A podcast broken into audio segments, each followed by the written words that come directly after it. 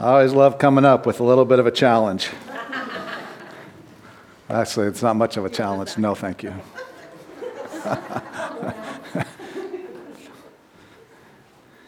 Boy, isn't Thanksgiving great? Boy, was that last song powerful? How God is so great, so powerful, so amazing. And one of the things that, as we get into um, the word this morning, my prayer is that we walk away knowing that is our God. That is our God. That's not just something that we sing about, that is our God. So um, we're going to be in Genesis still. We're going to be in Genesis 12. Um, last week, Doug did a great job, didn't he, talking about Abram's call? I, I love that message. And, and the thing I love about that message is just the understanding that, that Abram wasn't qualified to be called by God. I mean, that's so comforting because wouldn't it be so difficult if we felt like we had to live up to some expectation that God had for us before He could call us and use us? And Doug did such a great job of helping us understand that God doesn't call the qualified, He qualifies the called. Isn't that good news? That He calls us and then He goes about preparing us and using us. That is such good news. And, and this morning, I want us to, to kind of continue to look at Abram as he uh, walks with the Lord and as God has called him to see how it all kind of works out. As we're going to go through the last 17 verses of Genesis 12. So if you turn with me to Genesis 12, should be pretty easy to find. Go to the beginning and count 12 chapters. We're going to pick it up at verse 4. We're going to go through the next 17 verses. And uh, the interesting thing about this is we're just going to go through these verses, and I'm going to make a couple of comments. I'm going to point out a few things. Um, it's going to be as laid back as our acoustic worship service. So Abraham went forth as the Lord had spoken to him, and Lot went with him. Now Abraham was 75 years old when he departed from Haran. Abraham took Sarai his wife and Lot his nephew and all their possessions which they had accumulated and the persons which they had acquired in Haran, and they set out for the land of Canaan. Thus they came to the land of Canaan. Abraham passed through the land as far as the site of Shechem to the oak of Moreh. Now the Canaanite was then in the land. The Lord appeared to Abraham and said, To your descendants I will give this land. So he built an altar there to the Lord who had appeared to him. Then he proceeded from there to the mountain on the east of Bethel and pitched his tent with Bethel on the west, Ai on the east. And there he built an altar to the Lord and called upon the name of the Lord. Abraham journeyed on, continuing toward the Negev. Uh, and then in verse 10 it says, Now there was a famine in the land. So Abraham went down to Egypt to sojourn there, for the famine was severe in the land. It came about when he came near to Egypt that he said to Sarai, his wife, See now, I know that you are a beautiful woman. And when the Egyptians see you, they will say, This is his wife, and they will kill me but they will let you live. Please say that you are my sister, so that it may go well with me because of you, and that I may live on account of you. It came about when Abram came into Egypt, the Egyptians saw that the woman was very beautiful. Pharaoh's officials saw her and praised her to Pharaoh, and the woman was taken into Pharaoh's house. Therefore, he treated Abram well for his sake, and gave him sheep and oxen and donkeys and male and female servants and female donkeys and camels. But the Lord struck Pharaoh and his house with great plagues because of Sarai, Abram's wife. Then Pharaoh called Abram and said, What is this you have done to me? Why did you not tell me she was your wife? Why did you say she is my sister so that I took her for my wife? Now then, here is your wife, take her and go. Pharaoh commanded his men concerning him, and they escorted him away with his wife and all that belonged to him. Praise God that He qualifies the call, doesn't call the qualified. We're going to kind of walk through this passage, and I want to highlight a few things that I think are really important for us to take away as we look at this passage. And I think it'll be an encouragement to us. You know, I just am, I, I'm so um, amazed at God and, and God's desire to use us. So let's just get into this real quick.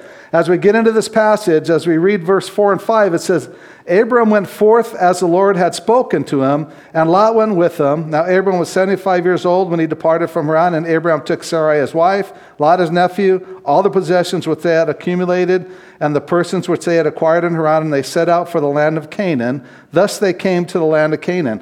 And the first thing I want us to notice as we read this is that when God calls, we must respond. I mean, God has a calling, and the calling really isn't all that significant if we don't go. Amen? So when God calls us, we need to respond. It's important to respond. He has a plan for us. And some of you may be sitting here going, well, yeah, but, but I don't know what God is calling me to. I mean, if He would just tell me what my calling is, I would respond, right? So I want to help you with a little bit of that because I don't think it's as, as uh, nebulous as we may think. And I think there's things that we can know that God is calling us to that we can respond to today. I'm going to give you just a couple of examples, and then if you want to go home and read this, there's a whole bunch more in here that you probably could find. Um, first, I want to talk about John 13. John 13, Jesus is talking to his disciples in verse 35, and he says to his disciples, He says, By this all men will know that you are my disciples if you have love for one another. See, this is an easy one. See, God has called us here in this body to love each other. Because as we love each other, people will see our love for each other and know that we are his disciples. Isn't that easy? So, so for us to come in, all we need to do is come and love each other. And I know you're sitting there thinking, yeah, that's easy, but she sat in my seat. it's easy for you to say because he's not standing behind you singing off key while I'm trying to worship. But we can love each other, and as we love each other, people will see that we're Jesus' disciples. Okay? Let me give you another one. Men and wives, if you're married, this one is really a good one for you to internalize, go home and study. Write this down, okay? You have your bulletin and stuff. Okay, the reason that you have that is for the notes on the back. So, on the note on the back, write this down Ephesians 5, verse 22 through 33. So, if you're married, God is calling you to have a relationship together as husbands and wife that Ephesians 5 talks about. You're called to that. You need to respond to that. Now, I, I see all the wives writing down the verse and none of the men. So, um, I don't know if they're going to read it, so let me tell you sort of what it says. It says, Husbands, love your wives as Christ loved the church and gave himself up for her. Okay, I just spoiled it for you guys. Now you're really not going to love it. Read it. But it also says, Wives, submit to your husbands as to the Lord. God had called us to have a loving relationship. If we read Ephesians 5 and understand what God has called us to in our marriage, it makes for a powerful relationship together as husbands and wives. Let me give you another one. This is really, uh, um, uh, it's, it's for all of us, but could be really impactful for those of you that are younger okay, for the younger generation, because I think this impacts you in a powerful way. In Romans 12, Paul says this in the first two verses. He says, Therefore, I urge you, brethren, by the mercies of God, to present your bodies a living and holy sacrifice acceptable to God, which is your spiritual service of worship. God calls us to present our bodies a living and holy sacrifice acceptable to God. Now, let me read the next um, verse. The next verse says this And do not be conformed to this world, but be transformed by the renewing of your mind, so that you may prove what the will of God is, that which is good and acceptable and perfect. This is our calling. And this is a challenge for some of us that may be younger because you guys are in a culture right now where conforming to the environment around you is very, very easy to do because the, the environment around you has the Sin has become the norm. And when you choose not to comply, when you choose to really be countercultural from everything around you that's saying, this is okay, this is okay, this is okay, this is okay, this is okay, I don't know why you're making a big deal out of this. And you're going to be somebody who does not conform to that, but allows God to transform you into his child, you are going to be living a radically different life than most of the people around you. That's a challenge to be called to that. But that's what God wants to do in your life. I'll give you one more, then we'll move on. Matthew 6, when Jesus is doing the Sermon on the Mount, he says this He says, Do not store up for yourselves treasures on earth where moth and rust destroy and where thieves break in and steal. But store up for yourself treasures in heaven where neither moth nor rust destroys and where thieves do not break in or steal. For where your treasure is, there your heart will be also. God has called us to be stewards of that which He has given us. That, that we would lay up treasures in heaven, not store up treasures here on earth where moth and rust are going to destroy it all. See, it's easy to read this and go, well, yeah, Abraham's called, he's going to go into Canaan. But when we go, well, I don't know if God called me to that. But when we begin to come to the Lord and say, What have you called me to, Lord? There is stuff in here that He is calling us to on a daily basis if we will listen to Him and if we'll respond. And it doesn't help if He calls me to be a good steward of my finances if I don't respond to Him, right? But when, when, when the impact happens is when I hear his call and I respond to his call. And that's different for all of us. It, it's God's relationship with us that, that we have as God leads us and as he calls us. So, enough of that. Let's move on. Verse 6 Abraham passed through the land as far as the site of Shechem to the oak of Moreh. Now, the Canaanite was then in the land. The Lord appeared to Abraham and said, To your descendants I will give this land. So he built an altar there to the Lord who had appeared to him. Then he proceeded from there to the mountains on the east of Bethel and pitched his tent, with Bethel on the west and Ai on the east. There he built an altar to the Lord and called upon the name of the Lord. And so we have we have Abram now coming into the land of Canaan. As he is in the land of Canaan, he looks around and he notices there are a lot of people in this land. This must not be where God is going to show me. And God appears to him and talks to him. And, and, and what I want us to see in this, in this passage is this point when God calls, he leads. God doesn't call us and then just leave us hanging out there. God calls us and then He leads us. He continues to communicate with, uh, with us. So Abraham gets into the land of Canaan. He notices that there's Canaanites in the land, and, and the Lord appeared to Abraham. The Lord took the initiative to appear to Abraham, and He says, To your descendants, I will give this land. And then here's the powerful thing about responding to God's call it says, Abram built an altar there to the Lord who had appeared to him. To me, this is powerful. Doug, Doug's been talking about this for several weeks. I hope you guys do better than the early service. What has God been saying that's the most important thing that these five books have been written about? What are these five books about? What is, what it, what's being communicated through these five books? One main principle. Out loud. Yes. There's one God. Doug, the first service did not get it. I was shocked. I'm going to give him some preaching lessons on how to communicate a message. one God. There's one God. So here is Abram building an altar. Abram, who was called out of a culture of many gods in a land, Canaan, full of Canaanites who worship many gods, and he builds an altar to the one true God. What a powerful statement that he makes, saying, I'm, I'm planting my flag here with my God. God appeared to him, God convinced him there's one God, only one God. And Abraham says, I believe that, and I'm planting my flag here. I'm building an altar so that I worship and communicate with this God only. And then he moves forward to another spot outside Shechem and, and Ai, I mean Bethel and Ai, and then it says he builds another altar, and then he calls on the name of the Lord. God appears to Abraham Abram calls on the name of the Lord. He builds an altar. And the interesting thing about this passage is it said that when he, when he went there, it says he pitched his tent, with Bethel on the west and Ai on the east.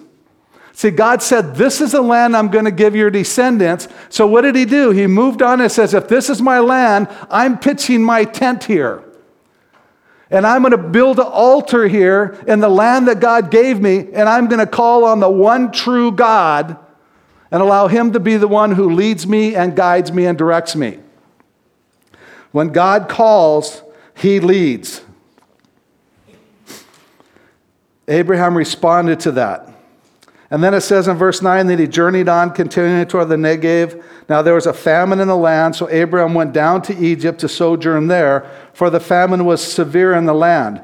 So Abraham keeps moving, and the Negev is like an arid part of Canaan. So why he's moving, uh, uh, we don't know. The scripture doesn't tell us anything. We just know that he moved there, there was a famine, and he goes to Egypt.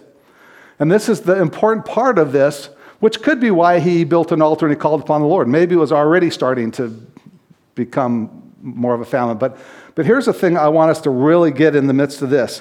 And this, this, this is almost as important to remember as the fact that the first five books are about one, one God, okay? Is this, is it, is it, there are famines even when you are where God wants you. I want you to get this. There are famines even when you are where God wants you. God came and appeared to Abram and said, This is the land I'm going to give to your descendants. And then there's a famine. Abram was where God wanted him, and yet there was a famine. And people, we have to understand this because we have famines that happen in our life, don't we? There are times when things just seem to dry up a little bit. They don't just seem to be as, as fertile and as vibrant as they used to be. Could be in our marriages where it just doesn't seem like it was, it's, it's just drying up a little bit. Could be, could be financial. Just, I mean, there's things that happen to us where famines occur in our life. That doesn't necessarily mean you aren't where God wants you. You could be exactly where God wants you, and yet you could be experiencing some difficult times. And if we can understand that, it allows us to continue to move forward during those difficult times. Because I can almost promise you that you're in one of three places. You are either in the middle of a famine right now, or you're coming out of one, or you're getting ready to go into one. It's kind of how life is. And if we understand that, then we don't always have to go, God, what's going on? Did I do something wrong? Did I make a mistake? Did I you know, you may be right where God wants you, and that you're in the midst of it. Because here's the thing about tests that, that, that, that, I think if we understand this, it will help us in, in this process. If there's no test, there's no testimony, right? I mean, if, if there's no test, then there's no opportunity for our faith to be strengthened. If it's easy, we don't have to trust God. We don't have to believe God. We got it. If there's no test, then there's really no opportunity for God to prove himself faithful. When we're in the midst of a situation that seems out of our control, and God is able to be faithful in that. And, and without a test, there's no way for God to get our attention. Because isn't it true that sometimes we just got it? We just, we got it. We're in control. We got it, Lord. Don't worry about it. I don't need you. I'm okay. Got it. And sometimes God has to get our attention to go, time out, Dave. You don't got it. So, so we could be in the middle of a tough time and be right where God wants us. I want you to be encouraged with that. Okay? So let's read on. Verses 11 through 13. And it came about when he came near Egypt that he said to Sarai, his wife, See now, I know that you are a beautiful woman. And when the Egyptians see you, they will say, This is his wife, and they will kill me, but they will let you live. So please say that you are my sister, so that it may go well with me because of you, and that I may live on account of you. Um, I love this verse because, you know, Abraham's the father of faith.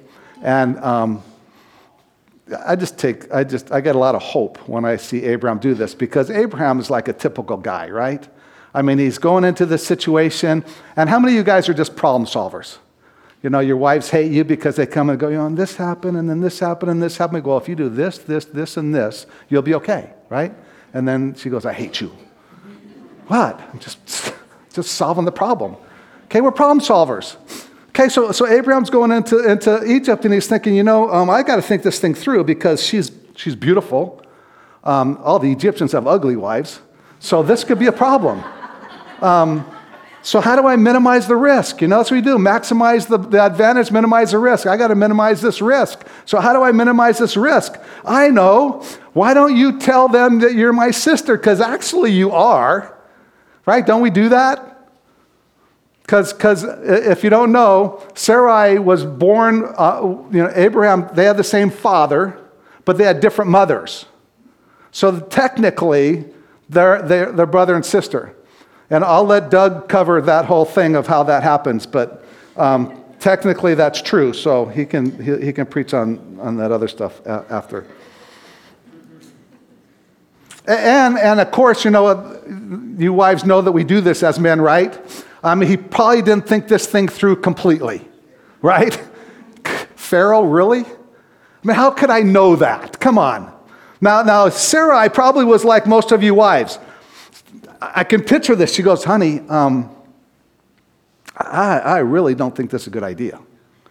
Uh, you know, um, you really want to do this? I mean, you really want me to say I'm your sister? Uh, have you thought this thing through, Abram? Have you really thought it through, all the implications and all that kind of stuff? Um, I, I don't know if it's that good of an idea, but you know, if you really think it's a good idea, okay, I'll follow your lead. Right? Isn't that what you guys do, wives? It's okay, I'll follow your lead. I mean, I, I don't know. I don't know what happened. All, all seriousness aside, we don't know what happened. We don't know. We just know that Sarah, that Abraham said, "Hey, here's what we need to do," and that's what they did. But I really do want us to look at this because here is Abraham problem solving um, something that he's going to be in minus God's promise.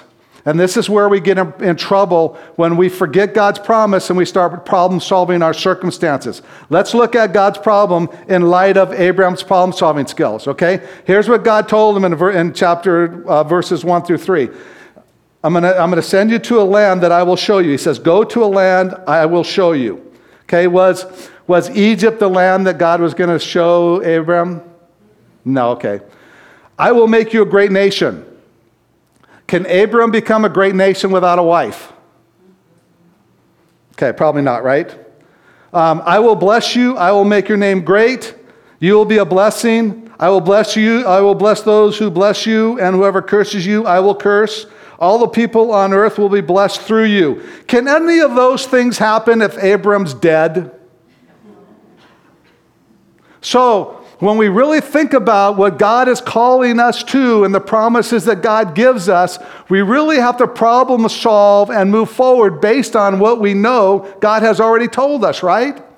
And so Abraham did this whole problem solving process um, apart from God's promises. There's no way what he was fearing could happen if God is faithful to do what he said he was going to do. Amen? And here's the thing that we tend to do so often as people, don't we? We tend to see a situation and then we continue to, we take it to like the worst case scenario. You know, oh man, if I go to the store, I'm probably going to get a flat tire. And when I get a flat tire, I'm going to get mugged, and then they're steal all my money, and then I'm going to end up in Czechoslovakia as a. And then we just come up with this worst case scenario of what could possibly go wrong. And if we just if we just listen to God's promises and respond when He calls us, life could be so much easier than what happens. And of course, he didn't count on what was going to happen in 14, 15, and 16 because it says when they came into Egypt, the Egyptians saw that she was beautiful. He was right there. Pharaoh's officials saw that, that she was beautiful and praised her to Pharaoh. And so Pharaoh took her into his house. And this is interesting because Abraham said to Sarah, Please say that you're my sister so that it may go well with me because of you. And then it says in verse 16, Therefore Pharaoh took her in, and then it says, Therefore he treated Abram well for her sake and gave him sheep and oxen and donkeys and male and female servants and female donkeys and camels. So I, I, doubt that when Abraham was talking to Sarah, he was really thinking about this. And I can't get into what he was thinking, but I'm, if, if I was him, I would be sitting here going, This is not good. This, this is really not good. It was bad enough that Pharaoh grabbed her. That's even worse. Now he's starting to give the dowry. Okay, she's my sister, and he's giving me all this stuff. This is not good. And, and, and, and if I was him, I would be doing my problem solving skills again. Okay, the plan A didn't work. Plan B, there's got to be a plan B. There's got to be a plan B. The good news about plan B is God. This is a good news for us that like to problem solve God's plan for us and get ourselves in a bigger mess than we would have been if we just follow Him. So here, here's where God steps in. Verse 17 But the Lord struck Pharaoh and his house with great plagues because of Sarai, Abraham's wife. Then Pharaoh called Abraham and said, What is this you have done to me? Why did you not tell me that she was your wife? Why did you say she's my sister so that I took her for my wife? Now then, here is your wife, take her and go. Pharaoh commanded his men concerning him, and they escorted him away with his wife and all that belonged to him. Isn't that interesting? So let, us again think about God's call to Abram. Did this sound like Abraham was being a blessing to Pharaoh?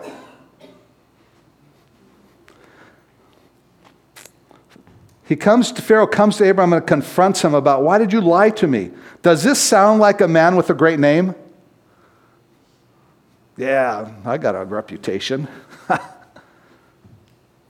Does Pharaoh feel like he's been blessed through Abram? What happens when we try to execute God's plan our way? So often, we make a mess of it. Now, here's the thing that's interesting about this He put Sarah at risk, he put God's plan at risk. He totally messes everything up, and then he gets to leave with everything Pharaoh gave him. Is that messed up or is that messed up? Now, if I'm sitting on the outside looking at that, I'm saying, God, that is messed up. I mean, he should leave with nothing except for the tail that's between his legs, right? But that's not how God works. This is a thing that encourages me more than anything else. Is this God's desire is for our growth and development. Our life here on earth is like that. It's like that. It's like that. It's like that. It's so fast that God wants us to develop. And sometimes we make mistakes, but the things that are so important to us really aren't that important to God. There's probably a reason that God had him go with a whole bunch of stuff because he is going to inhabit the, the promised land, and the more stuff he has to inhabit the promised land, the better. God has a plan that's bigger than, than Abraham's mistakes. His goal, his desire is for our growth and development. I love what Paul says when he says, I am confident of this very thing. He who began a good work in you will continue to perfect it until the day of Christ Jesus. I don't know about you, but that's really good news. Especially the part until the day of Christ Jesus. It doesn't say that he will continue to perfect it until you're 23, and if you don't get it, it's too late. Right? Until the day of Christ Jesus, He is working on us every day to allow us to grow and develop, to be a servant of His who can respond when He calls and be used by Him to glorify His name and further His plan. I don't know about you, but that is really good news for me.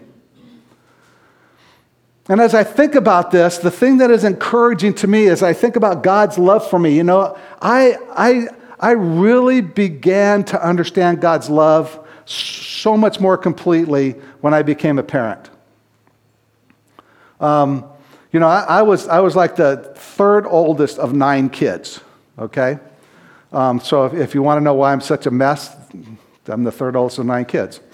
Um, the, but the thing about this is that, is that, you know, once, once my mother had like seven, eight, and nine, um, my mom was a nurse, and my dad was kind of out of the picture by that time.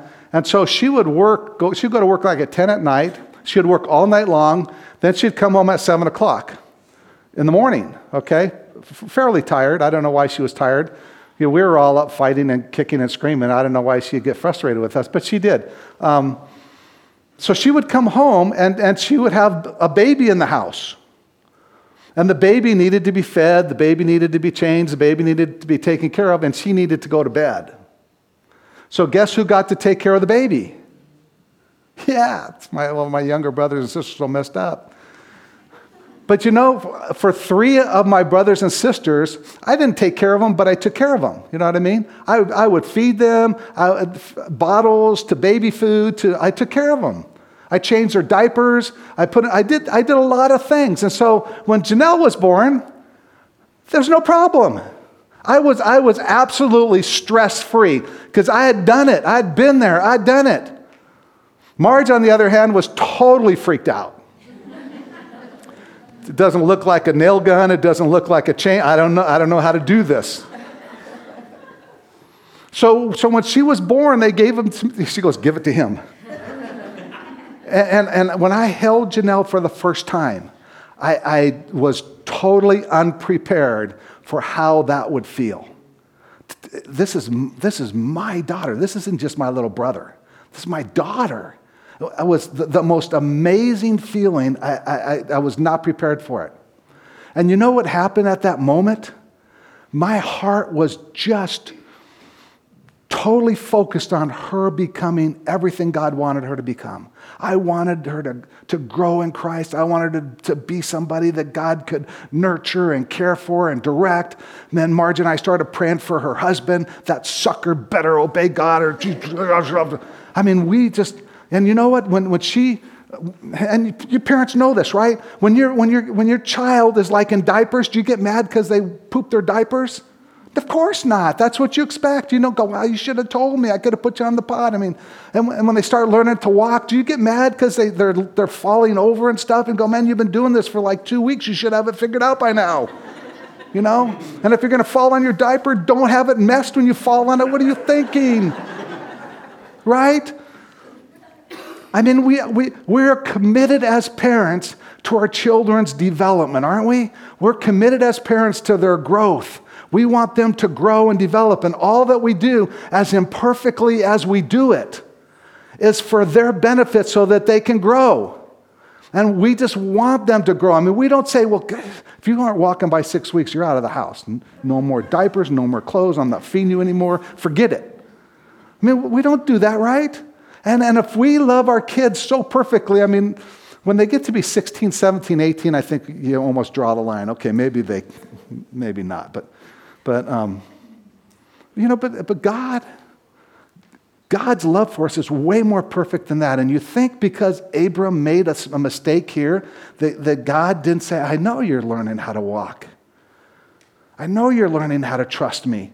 I know you're learning how to grow in your relationship with me. And I'm going to continue to nurture you. I'm going to continue to care for you. I'm going to, going to continue to lead you. That's encouraging to me.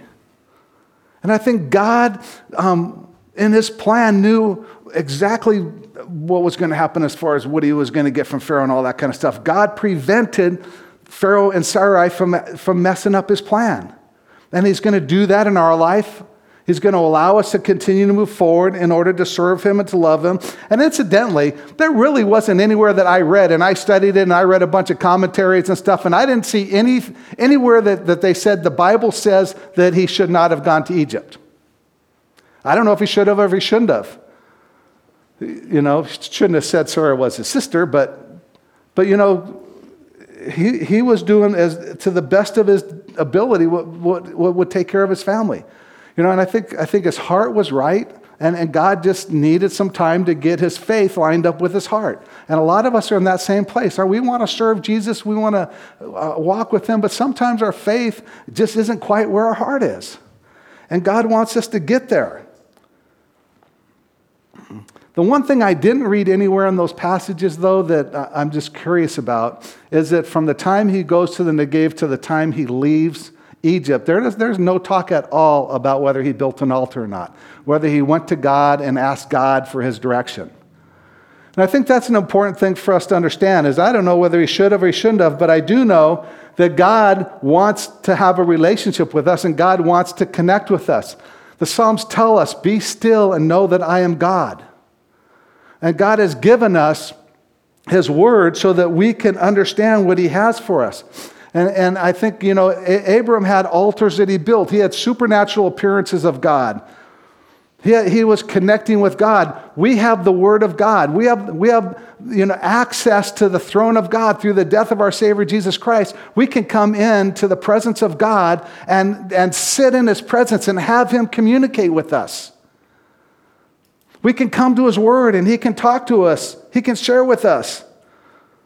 This is so important. And, and, you know, there may be some, some of you that are sitting there going, Yeah, but I, I sit down and I try to read the Bible and I just don't get anything out of it. I just, I just, I just can't get anything out of it. And I want to encourage you. Sometimes we develop a perception because it happened once, we believe that that's how it's going to happen all the time.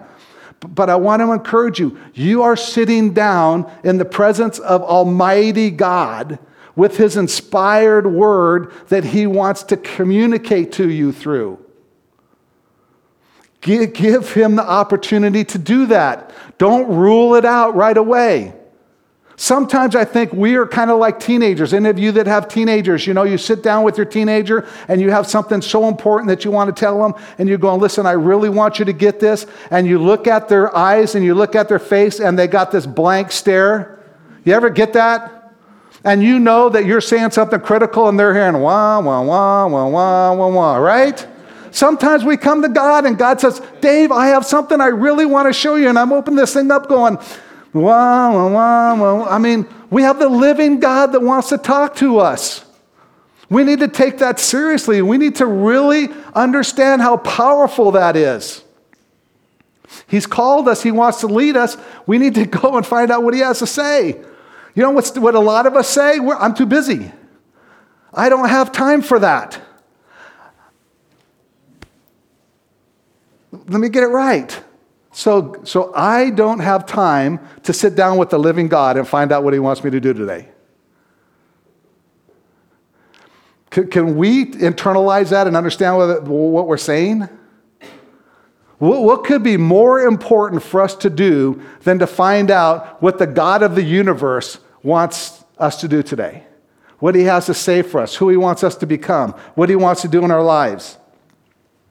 I mean, God isn't only a promise making God, He is a promise keeping God. And here's the exciting thing, right? The promise didn't depend on Abram, did it? If the promise depended on Abram, what would have happened? It'd have been a train wreck. But it, it depended on God and who God is. It doesn't depend on circumstances, it depends on who God is.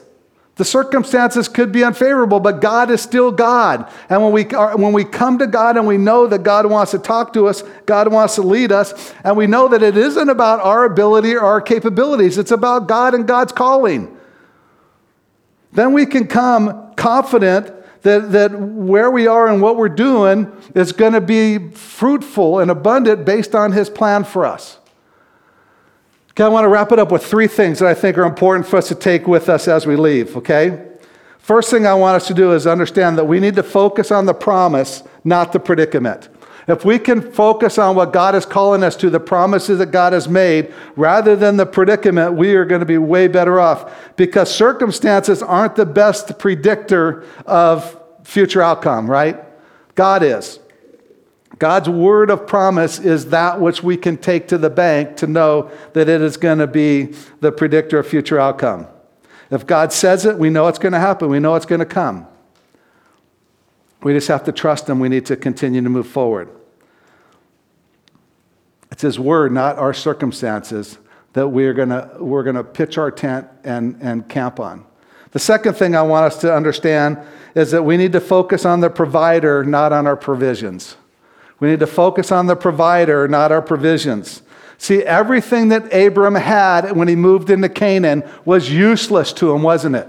Didn't matter how many sheep he had, it didn't matter how many people he had, it didn't matter how many things he had, it didn't matter how much money he had. If there is a famine in the land, he cannot control that. So if he focuses on the provider, not his provisions, then he can move forward based on what God tells him to do and what God's direction is. What if he would have built an altar and said, God, what do you want me to do? And God would have said, just stay put. That's good. Don't worry about it. You think God could have made some fertile place right in the middle of the desert and fed his, all of his sheep, oxen, people, and everything? Of course he could have. So if we focus on God and what God wants us to do, then, then we just have to respond to that, trusting that God is big enough to do what He's calling us to do and what He's telling us to do. And it doesn't matter if we're in a famine in the promised land or in, we're in Egypt in the potential problem with my beautiful wife.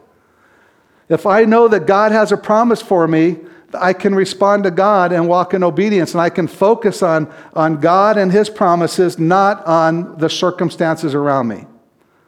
It's so important for us to get our arms around this. And this is the challenge because we so minimize what God wants to teach us, what God wants to share with us, the power that is in His living Word. It's living, it's inspired, it's, it, it's, it's here to shape us. And then the third thing, and the last thing that I want us to, to talk about is we need to focus on following, not on failure. And Doug has been talking about this for the last several months of being people who follow, that we follow. Jesus called his disciples to follow him. He didn't call his disciples, says, go get a PhD in theology, and as soon as you know what systematic theology is all about, then come follow me. He says, just come follow me. Come follow me. And if we are people who are really focused on following, not on our failures, we're going to be people who are, be, who are going to have the capacity to be used by God so much more than if we're always focused on our shortcomings.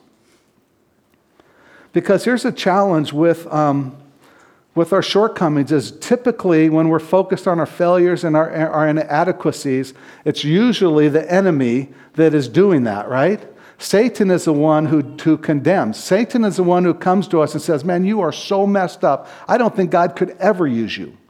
That, that's probably the last thing. Now, God has probably written you off now because you know how many things you've done in the last 30 years? I mean, you did. You remember when you did this when you were eight years old? Remember when you did? I mean, uh, the capacity that the enemy has to have us remember things and then dwell on things and then continue to dwell on our failures and our shortcomings. And then he says, I don't know why you even waste your time going to church. You are such a basket case.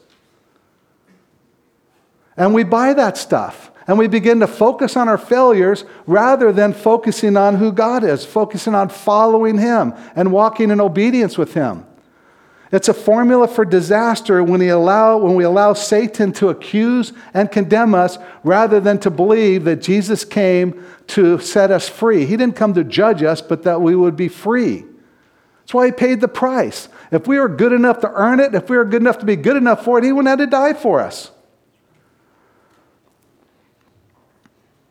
And again, the way that that happens, the way that we are set free from that is we have to be people who continually come to His Word, who continue to understand that, his, that this is His promise. These are the promises He has for us. This is the calling He has for us. And if we come and this becomes our, our, our our relationship. This is our altar that we build as we come and we pray and we ask for direction and we, we, we you know, share our hurts. We share stuff with Him. We share our sin. We share our failure. We allow Him to forgive us. We allow Him to show us people like Abraham who screw up and still are able to move forward in the plan. We see people that, you know, Last Sunday, Doug outlined some of the greatest men of faith who lived lives that were embarrassing at best. That's the beauty of Scripture. This isn't something where we just paint this picture of all these perfect, pretty people. This is, these are people who, who are human beings who have sinned, like me and like you. And we can take courage in that, and we can take courage in understanding this.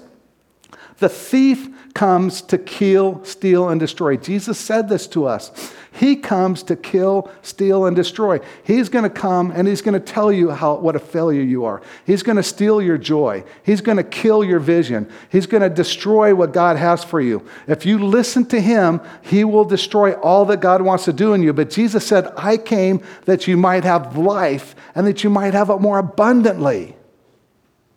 He came to make sure that when we make the mistake with Sarai, that Pharaoh is not going to lay with her. He came to make sure that the things that we do when we try to solve it ourselves, that he's going to prevent his plan from being messed up by us. And then he's going to allow us to move back into his plan and be used by him to his glory. I mean, I don't know about you, but that is good news. That is good news. And that day by day by day, God is committed to helping me grow and develop in maturity in Him to be used by Him to glorify His name. And that's true for every one of us in this room. And I want you to be encouraged by that. He has a plan for you. Respond to that and then know that He is going to use you. And it's not going to be about your capabilities, it's not going to be about your success rate. He doesn't measure failure and success rate and figure out who He's going to choose based on the probabilities. I mean, God knows us, God created us, and God is committing to help us continue to develop in Him till the day of Christ Jesus. Let's pray together.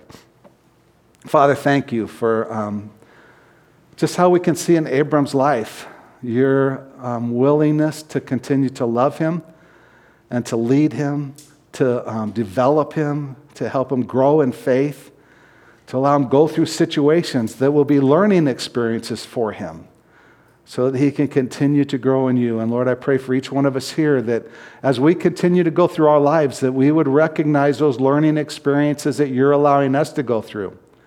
And that we would know that those are learning experiences, that our walk with you is a journey, not a destination.